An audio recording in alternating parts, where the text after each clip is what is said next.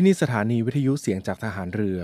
วิทยุเพื่อความตระหนักรู้ ข้อมูลข่าวสาร ความมั่นคงของชาติทางทะเล รายงานข่าวอากาศ และเที่ยเวลามาตรฐาน จากนี้ไปขอเชิญรับฟังรายการ ร่วมเครือนาวีครับ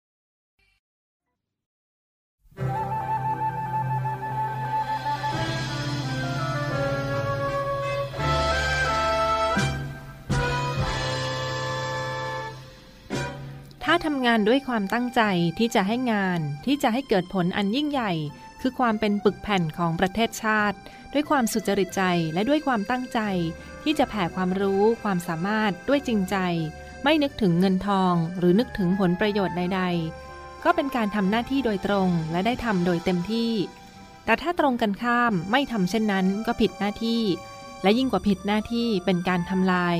ราะว่าตัวอยู่ในฐานะที่เป็นข้าราชการ ผู้เป็นจักรกลสำคัญ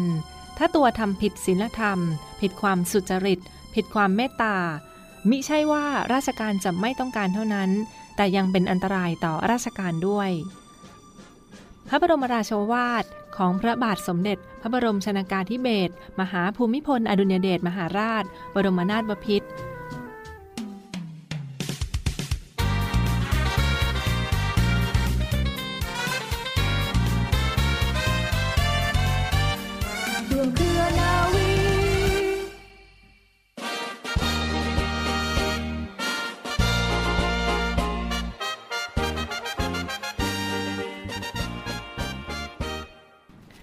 สวัสดีค่ะ ต้อนรับเข้าสู่เรื่องราวสุขภาพจากทางรายการมาฝากทุกท่านกันในช่วงนี้นะคะ ยังคงมาพูดคุยกันต่อเนื่องเกี่ยวกับโรคต่างๆ ของโรคหัวใจ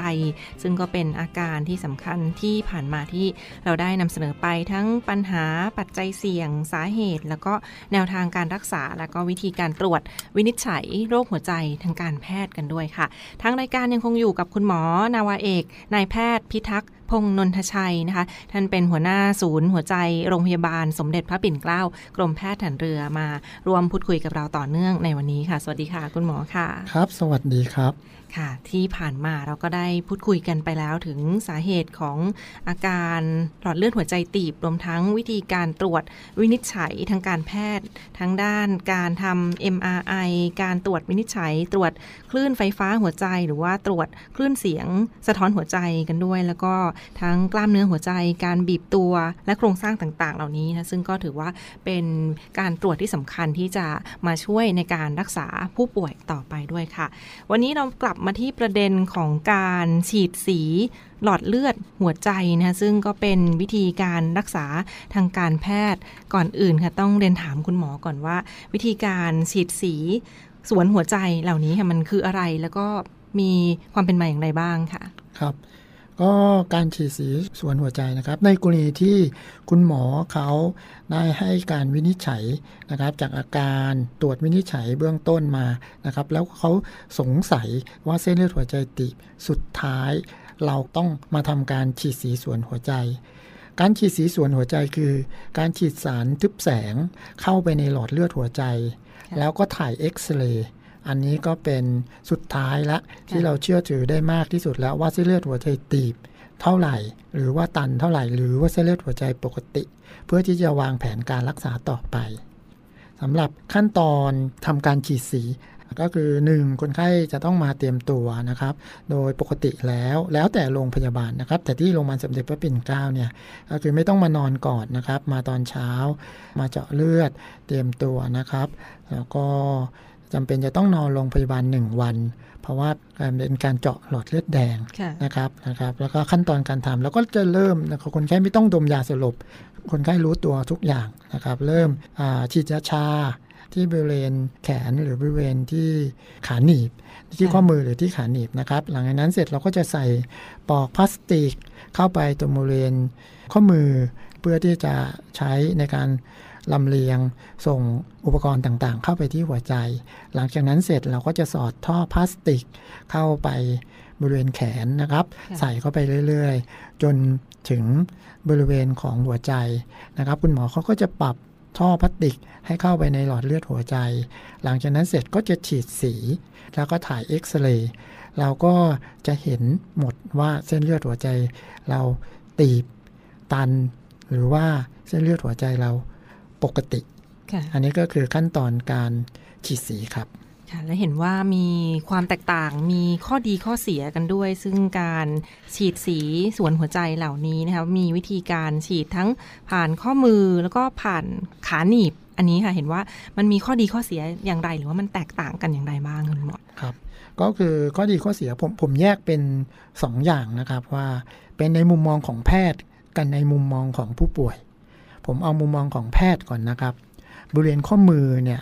หนึ่งบริเวณข้อมือเนี่ยหลอดเลือดมันเล็กค่ะเพราะฉะนั้นในมุมมองของแพทย์เนี่ยมันทำยากค่ะมันเจาะก็ยากนะครับ โดยเฉพาะผู้สูงอายุเนี่ยต้องค่ะเป็นคนที่ experience แทนคนที่มีประสบการณ์ ถึงจะเจาะได้เก่งนะครับค่ะแล้วนอกจากนี้เวลาเราทำเวลาเราใส่ท่อพลาสติกเราสอดของเข้าไปที่บริเวณแขนเนี่ยอันที่หนึ่งคือมันไม่ค่อย support หมายความว่าเวลาเราทำอะไรเนี่ย เราต้องใช้ฝีมือเยอะนะครับ มี learning curve เยอะ ก็มันไม่ค่อย support เราเวลาเราทำเนี่ยมันจะยาก ซึ่งมันจะต่างตรงขา ขาเนี่ยหนึ่งหลอดเลือดใหญ่ เจาะง่าย เวลาเราใส่ท่อพลาสติกอะไรวางลงไปเนี่ยเอ่อแรง backup support หรือว่าในการทำเนี่ย มันจะง่ายกว่า แต่ในมุมมองของผู้ป่วยบริเวณแขนเนี่ยหนึ่งแผลเล็ก เจ็บน้อย เวลาแผลเล็กเจ็บน้อยปลอดภัย เวลาเราทำเสร็จเนี่ยนะครับ ก็คือเราสามารถที่จะเอาท่อพลาสติกออกจากทางข้อมือได้เลย แล้วเราก็เอาลูกโป่งเล็ก ๆ มารัดตรงบริเวณข้อมือ คนไข้ก็ลุกเดินไปเดินมาได้ค่ะกินข้าวได้สบายดีค่ะนะครับแต่กลับกันบริเวณตรงขาหนีบนะครับบริเวณตรงขาหนีบเนี่ยหนึ่งเนื่องจากหลอดเลือดแดงมันใหญ่ แล้วก็หลอดเลือดมันลึก เพราะฉะนั้นเราไม่สามารถที่จะเอาท่อพลาสติกออกจากทางขาหนีบได้เลยค่ะนะครับ เราจะต้องคาท่อพลาสติกเอาไว้ก่อน 4 ชั่วโมง เพราะฉะนั้นคนไข้ก็จะต้องนอน ตัวตรงๆนอนราบ 4 ชั่วโมงค่ะหลังจากฤทธิ์ยาหมดฤทธิ์เราก็จะมาเอาท่อพลาสติกออกพอเอาท่อพลาสติกออกเสร็จเราต้องเอาหมอนทราย มากดทับบริเวณตรงหน้าขาอีก 4 ชั่วโมงค่ะรวมเป็น 8 ชั่วโมง เพราะฉะนั้นคนไข้เนี่ยค่อนข้างที่จะลำบากค่ะลุกไม่ได้ แล้วก็เจ็บ นะครับ แล้วในกรณีที่ worst case scenario มันหลอดเลือดแดงมันค่อนข้างที่จะใหญ่ เพราะฉะนั้นถ้ามันเลือดพุ่งออกมาข้างใต้เนี่ยเราจะมองไม่เห็นค่ะเพราะฉะนั้นมันค่อนข้างที่จะอันตรายนะครับ เทียบกันระหว่างข้อมือกับขาหนีบสำหรับศูนย์หัวใจโรงพยาบาลสมเด็จพระปิ่นเกล้านะครับ โดยเฉพาะตัวผมจากข้อมูลผมเนี่ยของเราเนี่ยเป็น radial center ของผมเนี่ยทำผ่านทางข้อมือเนี่ย ก็คือมากกว่า 95%นะครับอืมเกือบ 100%เราค่ะทำสำเร็จผ่านทางข้อมือค่ะซึ่งศูนย์หัวใจโรงพยาบาลสมเด็จพระปิ่นเกล้าเนี่ยเป็นโรงพยาบาลแรก ๆ ของประเทศไทยนะครับ ที่ทำผ่านทางข้อมืออืมอย่างเดียวตั้งแต่แรกเลยเป็นผู้บุกเบิกตั้งแต่เมื่อประมาณสักสิบกว่าปีที่แล้วในเดวันนั่นก็เป็นข้อมูลที่ชัดเจนเลยทีเดียวสำหรับการฉีดสีหัวใจส่วนหัวใจผ่านข้อมือแล้วก็ขาหนีบนะคะซึ่งก็ถือได้ว่าเป็นนวัตกรรมทางการแพทย์ที่จะช่วยตรวจวินิจฉัยผู้ป่วย แล้วก็ประเมินหลอดเลือดที่ไปเลี้ยงกล้ามเนื้อหัวใจต่างๆ ด้วยดังนั้นถ้าสนใจก็ลองเข้าไปติดต่อได้เช่นเดียวกันทั้งในส่วนของโรงพยาบาลสมเด็จพระปิ่นเกล้ากรมแพทย์ทหารเรือค่ะ และเห็นว่ามีอีกหนึ่งประเด็นค่ะคุณหมอคะเป็นเรื่องราวของวิธีการรักษาทั้งการผ่าตัดหัวใจการทำบายพาสที่จะช่วยเพิ่มเส้นเลือดในหัวใจนะแล้วก็การทำบอลลูนต่างๆ เหล่านี้หลายท่านน่าจะเคยได้ยินกันมาบ้างว่าเป็นอย่างไรหรือว่ามีข้อมูลรายละเอียดแตกต่างกันอย่างไรบ้างค่ะวิธีการรักษาในครั้งนี้ค่ะหลังจากเราฉีดสีออกมาแล้วนะครับ ผมเริ่มจากการที่ผลการฉีดสีออกมา ตีประมาณไม่ถึง 70%ลักษณะอย่างนี้ก็คือ 1. ให้คนไข้ ทานยา ให้การรักษาด้วยการทานยาค่ะนะครับอันที่1นงนะครับ ส่วนอันที่ 2 ในกรณีหลอดเลือดหัวใจตีบ ถ้าตีบเป็นจุดๆ ส่วนใหญ่เราจะเลือกที่การทำบอลลูนค่ะแล้วก็ใส่ขดลวดต่อไปเลยจากการฉีดสีค่ะนะครับ เมื่อเราฉีดสีเสร็จนะครับ เราเลือกที่จะทำบอลลูน ใส่ขดลวด เราก็ทำต่อได้เลย เราก็ไอ้ตรงไหนที่ตีบตีบๆ เราก็จะใส่บอลลูนเข้าไปในตำแหน่งนั้น หลังจากนั้นเสร็จเราก็จะขึ้นบอลลูน บอลลูนก็เป็นจะเหมือนพลาสติกนะครับ ก็ขึ้นไปทำให้หลอดเลือดที่บริเวณตีบเนี่ยมันกว้างขึ้น แต่หลังจากนั้นเสร็จถ้าเราเอาบอลลูนออก ไอตัวหลอดเลือดที่มันตีบมันก็จะหดลงมา เราจึงจำเป็นจะต้องใส่ขดลวดเข้าไปค้ำยัน ให้คาไว้ตรงนั้น ขดลวดเราก็จะมีชนิดไม่เคลือบยากับชนิดเคลือบยา ส่วนใหญ่ปัจจุบันเราก็จะใช้แบบชนิดเคลือบยา เนื่องจากมันจะตีบซ้ำน้อย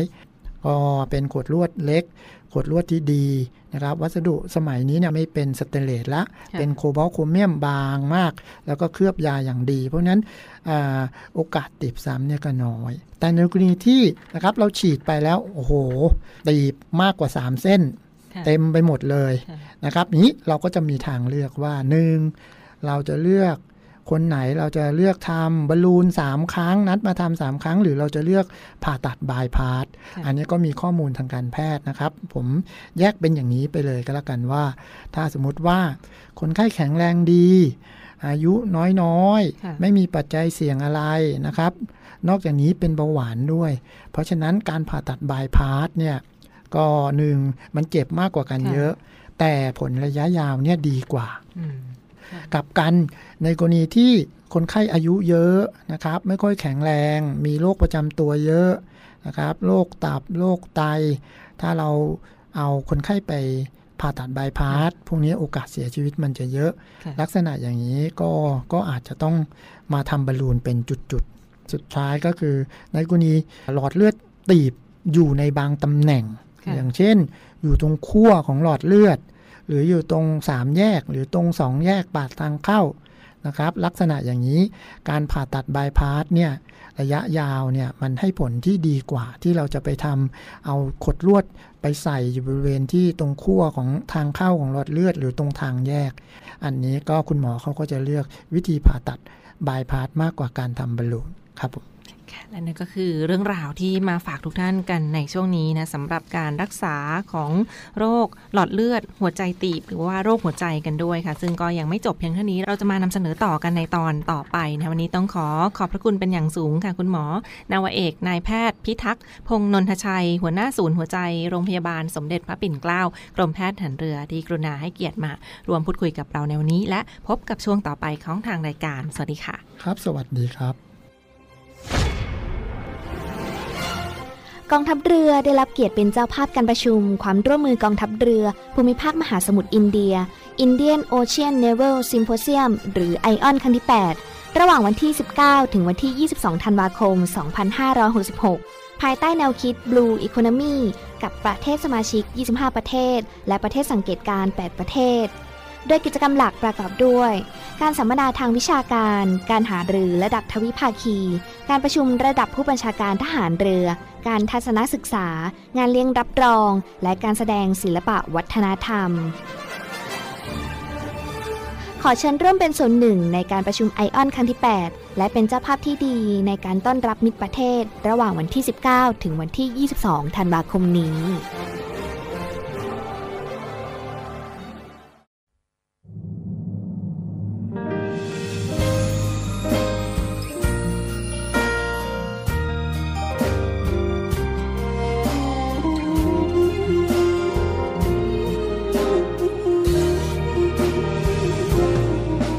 สายน้ำนาทีที่มันไหลไป เหมือนว่าเราเคยแวกว่ายด้วยกันก่อนนั้น ใจที่คอยพักดีรักที่มีให้แก่กันช่างผูกพันผูกกันมานานแสนนาน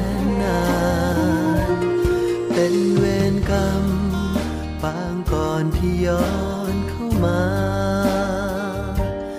ให้น้ำตาเราลังรินแทบจะสิ้นใจ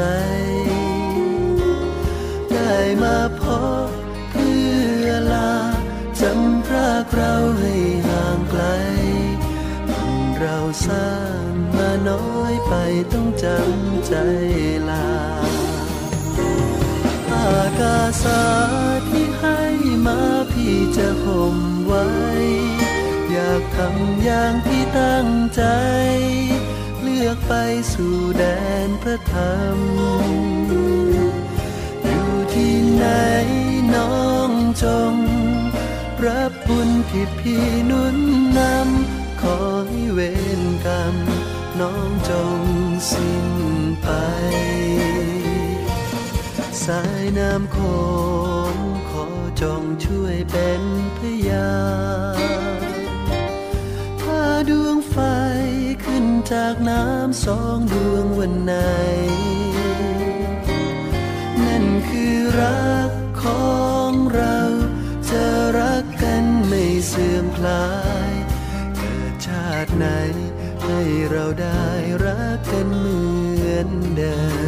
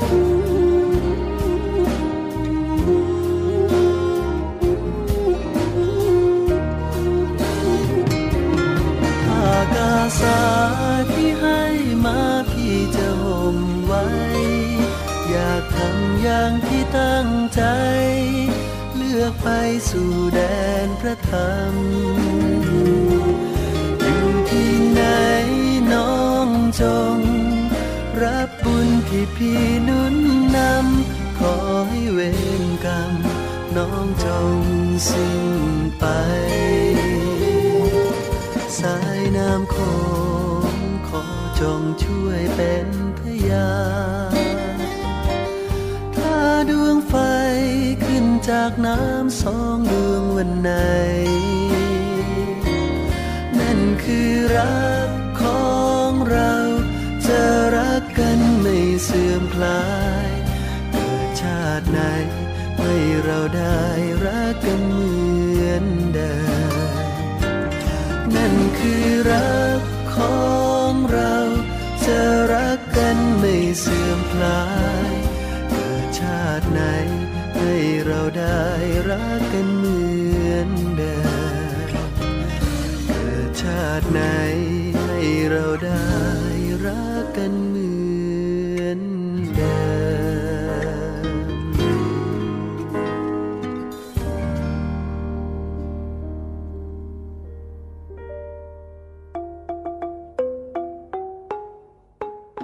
เชิญร่วมบุญร่วมกุศล ในงานกระถินสามัคคีกองทัพเรือ วัดปากคลองมาขามเท่า จังหวัดชัยนาท ประจำปี 2566 ระหว่างวันที่ 24 และ 25 พฤศจิกายนนี้ณวัดปากคลองมาขามเท่า จังหวัดชัยนาทโดยกองทัพเรือร่วมกับมูลนิธิราชสกุลอาภากร และคุณหญิงกอแก้วบุญยะจินดา ท่านผู้มีจิตศรัทธาสามารถร่วมบริจาคเงินได้ที่ กรมการเงินทหารเรือ ชื่อบัญชี กถินสามัคคีกองทัพเรือ วัดปักคลองมะขามเท่า ธนาคารทหารไทยธนชาติ เลขที่บัญชี 115-213-4498 โทร 024754882 หรือแอดไลน์ที่ @finn97531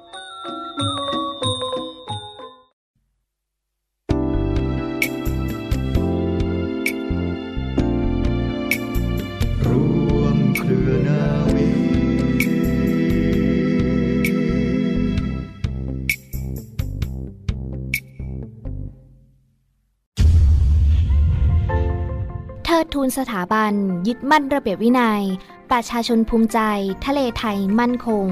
Fit for the Future ขอเชิญร่วมติดตามข่าวสาร บทบาทภารกิจ การรักษาความมั่นคงของชาติทางทะเล และเรื่องราวที่น่าสนใจจากทางกองทัพเรือ ด้วยการกดไลค์และกดติดตามผ่านช่องทาง YouTube กองทัพเรือ Royal Thai Navy Official Channel และเครือข่ายจากทางกองทัพเรือ มาร่วมเป็นส่วนหนึ่งกับกองทัพเรือที่ประชาชนเชื่อมั่น และภาคภูมิใจ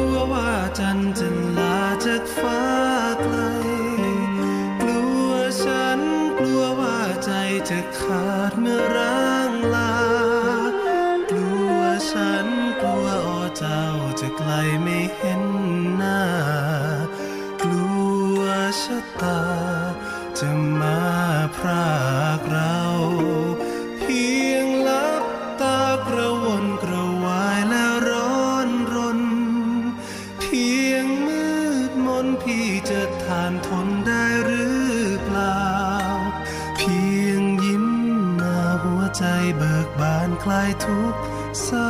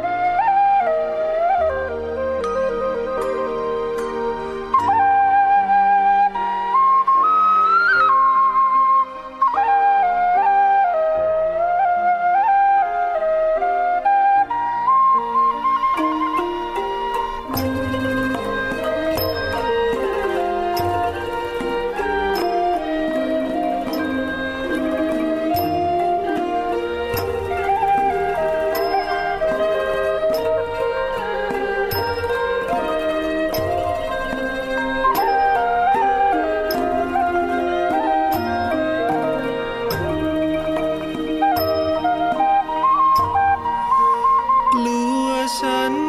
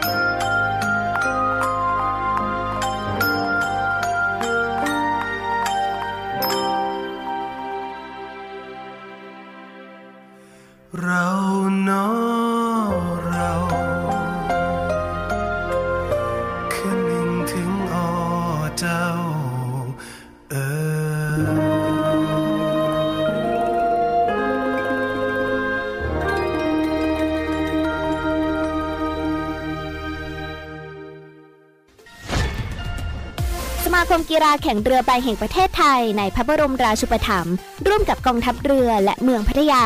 ขอเชิญชมการแข่งขันเรือใบ ชิงชนะเลิศแห่งเอเชีย และคัดเลือกตัวแทนทวีปเอเชีย ไปร่วมการแข่งขันกีฬาโอลิมปิก ณกรุงปารีส ประเทศฝรั่งเศส ในชื่อรายการ ASEAN Sailing Championship and ASEAN Continental Olympic Qualifier for Paris